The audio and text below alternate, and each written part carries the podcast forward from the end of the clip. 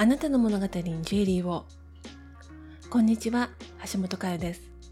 この番組は三重県在住のジュエリーデザイナーである橋本佳代がジュエリーに関係あることもそしてないことも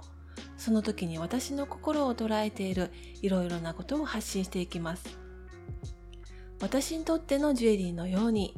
あなたの人生を変えたり希望になったりするそんなスイッチが見つかるきっかけになったら嬉しいなと思っています。改めまして、こんにちは。一級ジュエリーコーディネーターであり、ジュエリーデザイナーの橋本佳代です。少し前の、あの、ポッドキャストでもお話したんですけれども、今回、まあ、結構楽しみにしているドラマが多くてですね、前回お話しした大豆田十和子と3人の元夫で、あとは、生きるとか、死ぬとか、父親とか。これもね、淡々と、そんなに大事件が起こるわけではないんですけれども、こうずしっとくるような物語で、これもね、まあ放送が終わるまでに、ポッドキャストでお話ししたいな、なんて思っています。あともう一つ、楽しみにしているドラマがありまして、それは何のソロ活女子のすすめなんですよね。えー、江口のり子さん扮します早乙女めぐみさんがいろいろなねソロ活を楽しむドラマなんですけれどもあの孤独のグルメのね女性版みたいな感じですよね。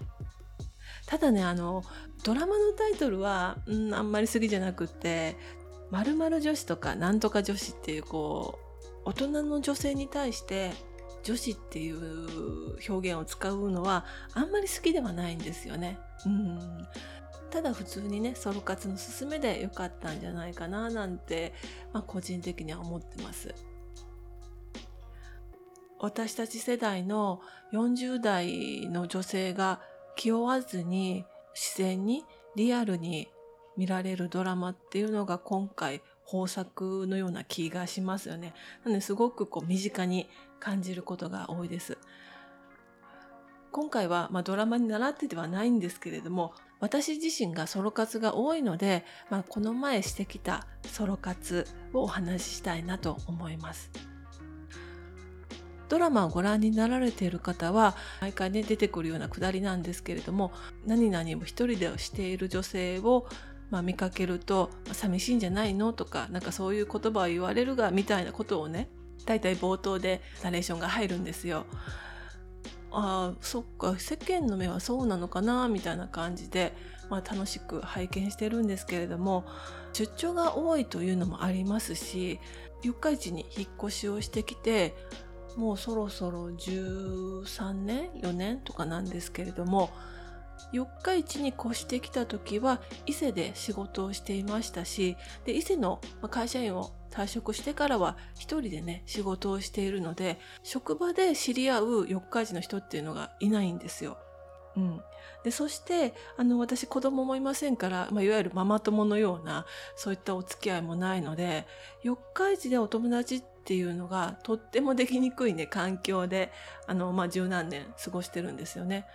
ただそんな環境でもあのまあ、Facebook を通じたりなんかして友達がたくさんできましたので、まあ、どこでも友達はどういう状況でもできるんだなと思いながらも、まあ、コロナ禍が長く続いていますので思うように会えない日々は1年半くらいになってきますよね。ただあのもともと一人でも全然大丈夫な性格なので寂しいと思ったことはうんほとんどないですね。人と接するのは好きなので誰かとご一緒するっていうことはとっても楽しいことなんですけれども誰かがいないとダメっていうことではないんです。うん。一人でも楽しい。そして誰かといればもっと楽しくなるかもねぐらいなのであのソロ活っていうのは私は好きにできる分とっても楽しみなことなんですよね。このドラマの方でも言われてるんですけれども誰かといる時間を楽しむっていうのではなくて、ソロ活だと自分が対象に対して夢中になれるんですよね。うん、集中できるというか、その楽しみ方というのは私に合ってるような気がします。で先日ですね、もう先週、あの、実は私の誕生日を迎えまして、自分への誕生日祝いにホテルステイ、えー、をしてきました。うんあのソロ活風に言うとソロつけるんですよね。ソロホテルステイをしてきました。うん。もともとその誕生日の日っていうのは関東方面に出張の移動日だったんですよね。自宅から移動すると大体、まあ、東京から乗り換えてっていうのを考えると5時間ぐらいかかるところに出張予定だったんです。でせっかくの誕生日365分の1の私にとっては特別な日を半日がかりの移動とコロナ禍なのでお惣菜だったりとかコンビニだったりとかそういうねテイクアウトのもので済ませてしまうっていうのはちょっと寂しすぎるなっていうのがあったんですよね。ですので、まあ東京は緊急事態宣言中ではあったんですけれども、ゆっくりとおこもりでホテルステイだったらいいんじゃないかなっていうのを、まあ自分で自分に甘いといえば甘いんですけれども、まあ年に一度のね、お祝いというか楽しみということで、ちょっと贅沢なホテルステイをしようかなと思いました。で場所がですね、どうせならと思いまして、まあ、以前から伺いたいなと思っていましたコンラッド東京に予約をしました。コンラッド東京はアフタヌーンティーとかあとお食事とかで伺ったことはあるんですけれどもやっぱりね高級ホテルなので宿泊はしたことはなかったんですよね。うん、でそこでせっかくだからなと思って予約をして伺って結果としては大満足でしたね。もう本当にねあのもちろんハードは素晴らしいんですよでもやはりあのソフトの面というかホスピタリティも素晴らしくってああまた来たいなと思う素敵なホテルでしたねホテルステイで楽しみたかったことがいくつかありましてホテル内のレストランどこも宿泊日の夜はやっていませんでしたからシャンパンを持ち込んでお祝いをしたいということと翌日にチェックアウトの前に一人アフタヌーンティーを楽しみたいっていうのが、まあ、私のねちょっとささやかな望みだったんですよ。でそれをあの宿泊日1週間ぐらい前に何かリクエストございますかっていうふうにホテルからメールを頂戴しましたので、まあ、そのことをお伝えしてシャンパンクーラーとグラスをお借りしたいとかあと可能であればレートチェックアウトでお願いしたい。でそしてアフタヌーンティーを楽しみたいっていうことをお伝えしましたら全て快く承諾してくれましてとても心地よい滞在ができました。それでですね今回ねちょっとサプライズを頂戴しましてシャンパンクーラーとグラスをお部屋の方に持ってきていただいた時にこれはホテルからのお祝いでございますっていうことでケーキを頂戴したんですよ。ハッピーバースデーっていうこうプレートが乗ったケーキでそれが持ち込んだシャンパンに合う美味しいチョコレートケーキだったんですよね。なんかもうそれだけでもとっても嬉しいななんて思いました。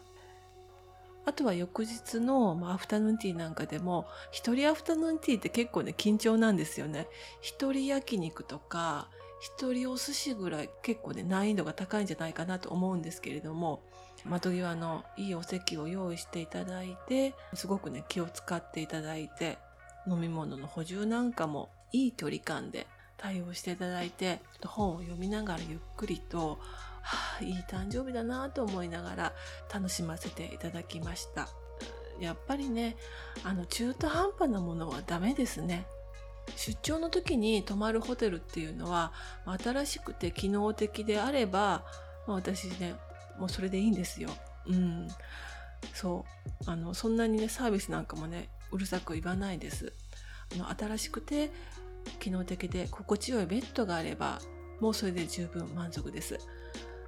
リゾートだったりとか、まあ、今回のようにプライベートで使う時っていうのは私はホスピタリティを重要視したいなと思いますね。やはりねこうホテルとかも段階があってあの中途半端な位置にいるなんかハードはとっても一見いいんだけれどもサービスが全然ダメだったりとか、うん、あとは、まあ、サービスはいいんだけれどもハードがちょっと古すぎてすごく使いづらいお部屋とか、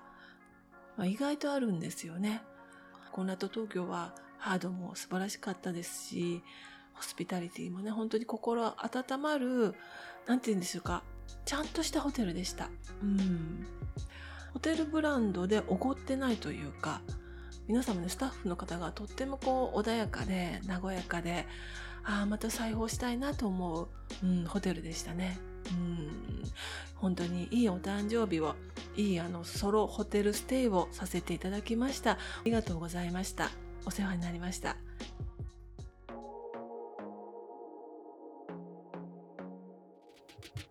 今日も最後までお聞きいただきありがとうございました。説明欄にメッセージフォームを設置してあります。スタンド FM はレター機能がありますので、ぜひそちらもご利用ください。